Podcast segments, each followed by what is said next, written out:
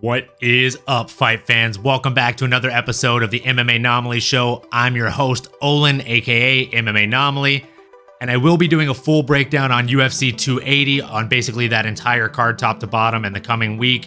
I just wanted to make this video for two specific reasons. So, number one, I wanted to announce the winner of the contest. Drum roll, please. The winner is Shann, aka Super Silly Shy Guy. Your shirt should be on the way if it's not already there. Hope you love it. And thank you for the support. Always appreciate you. And jumping into that second reason, we have a fan slash friend submitted question from Jalen Ponco. So without further ado, we will go ahead and jump right into that.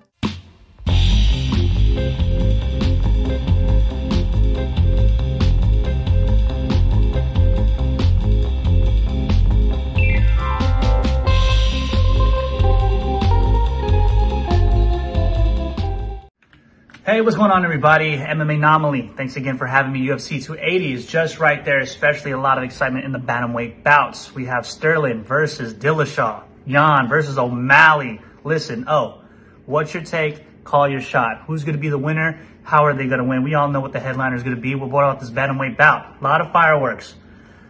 After calling your shot, will this affect the new legacy, the new narrative for the bantamweight bout? Please let me know. Thanks again for having me, man. Absolutely love it, Jalen. So uh, we'll jump right into it. Calling my shot. Let's go ahead and break down the fight as a whole, right? We've got number 12 in Sean O'Malley going against number one in the division in Peter Yan. Now, I, I thought about a couple things that these guys did well, a couple things that they don't do so well, a couple of weaknesses and pitfalls, if you will. Um, now, jumping into the DraftKings odds, it is a plus 250 going in against a minus 300. Peter Yan, obviously the favorite. The underdog is going to be Sean O'Malley. I mean, it's number 12 versus number one. If you thought Sean O'Malley was going to come in as a favorite, you're not paying attention. Um, this is basically a no lose situation for Sean O'Malley. If he comes in and lasts a minute, two minutes, it's a win for him because he's, again, number 12 going against number one. But that being said, let's go ahead and jump right into the actual fight here. Now, what are some things that Peter Yan does extremely well? Peter Yan is patient very, very patient with his attack. He doesn't rush things. He'll lull back, let you think that he's actually slowing down, and then that's when he catches you with his second stat, power. He has major, major power in those hands. When he throws them, they land heavy. He knocked out Uriah Faber. Sure, it was a, a bit older Uriah Faber, but it's still Uriah Faber. Come on. And he's put the hurting on a lot of people in there. So, what else does Peter Yan do well? He's patient, he's powerful, and he has an extremely good clinch. Very, very technical clinch. He's a very skilled Muay Thai style fighter. I think all three of those things will serve him well in this fight against Sean O'Malley. Now let's talk about the Sugar Show. What are three things that he does extremely well? Footwork. This is actually one of Peter Yan's biggest pitfalls or weaknesses, his lack of footwork. I, even though I'm a fan of Peter Yan, I feel like he constantly seems like he's standing flat footed, letting his opponent circle out on him. And that's actually happened to be his demise in some fights, uh, a la the Aljamain Sterling fight. Again, footwork for Sugar Sean O'Malley is going to be key. He has fantastic footwork. We've seen him use it. He's outmaneuvered his opponents with his footwork while pretending to dribble and play basketball. Come on. Speaking of basketball, something those guys are really good at is precision. That's also something Sugar Sean O'Malley is really good at. Extremely precise with the shots that he throws.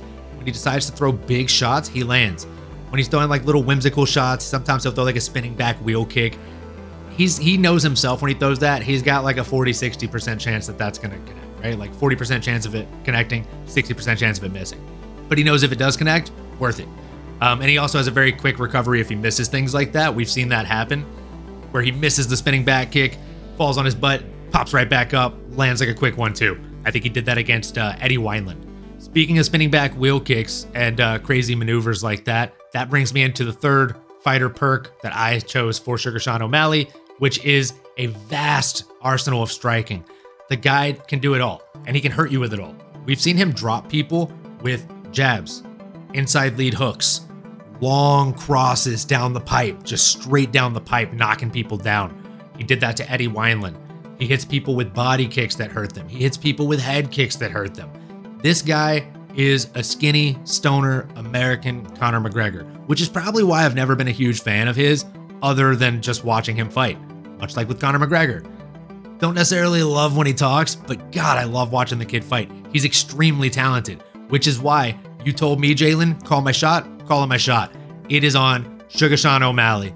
And I know you didn't think you were going to hear that one come out of my mouth. So, Sugar Sean O'Malley, that's the shot. I think that that is 100% the play. He's the underdog here, 250 point underdog, and I think he gets it done. Now, I think the even more loaded part of your question is what does this do to the legacy of Bantamweight? to the narrative of the bantamweight division, I think it throws a fork in it, no matter what happens. So right now we have TJ Dillashaw fighting Aljamain Sterling for the belt on the very same card that we're talking about here. And then underneath those guys, we have Merab Dvalishvili at number three. We've got Corey Sandhagen at number four. We've got Marlon Chito Vera at number five. And in my opinion, the biggest loser of all of this whole thing is got to be number eight, Pedro Munhoz, who was winning the fight against Sugar Sean O'Malley before getting eye poked. So I'd love to hear in the comments below, Jalen and everybody else watching, what do you think? What do you think this actually does to the division? And if Sean O'Malley wins, does he get the title shot or does he have to win one more? He hasn't fought a ranked opponent, has he? Or rather, a ranked opponent other than Pedro Munhoz, which he was getting beat until that eye poke happened. So come on, you tell me what you think. Either way, I think O'Malley wins this fight, and I think he has nothing to lose in this fight, win or lose. Whereas Peter Yan has everything to lose in this fight and really nothing to gain. If you win, you beat number 12. If you lose, you just lost to number 12 and you were number one. It's just a bad matchup for Peter Yan. I don't know what the UFC matchmakers were thinking other than they really want to build up Sugar Sean O'Malley, and this is a quick way to do it.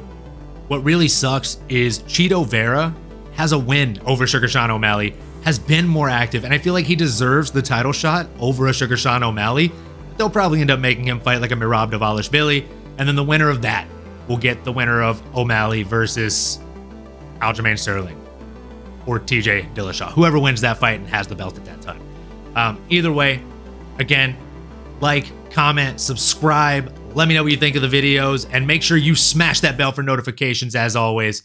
And uh, thank you all for the support. Love you all. Look forward to the next episode coming up next week. Later.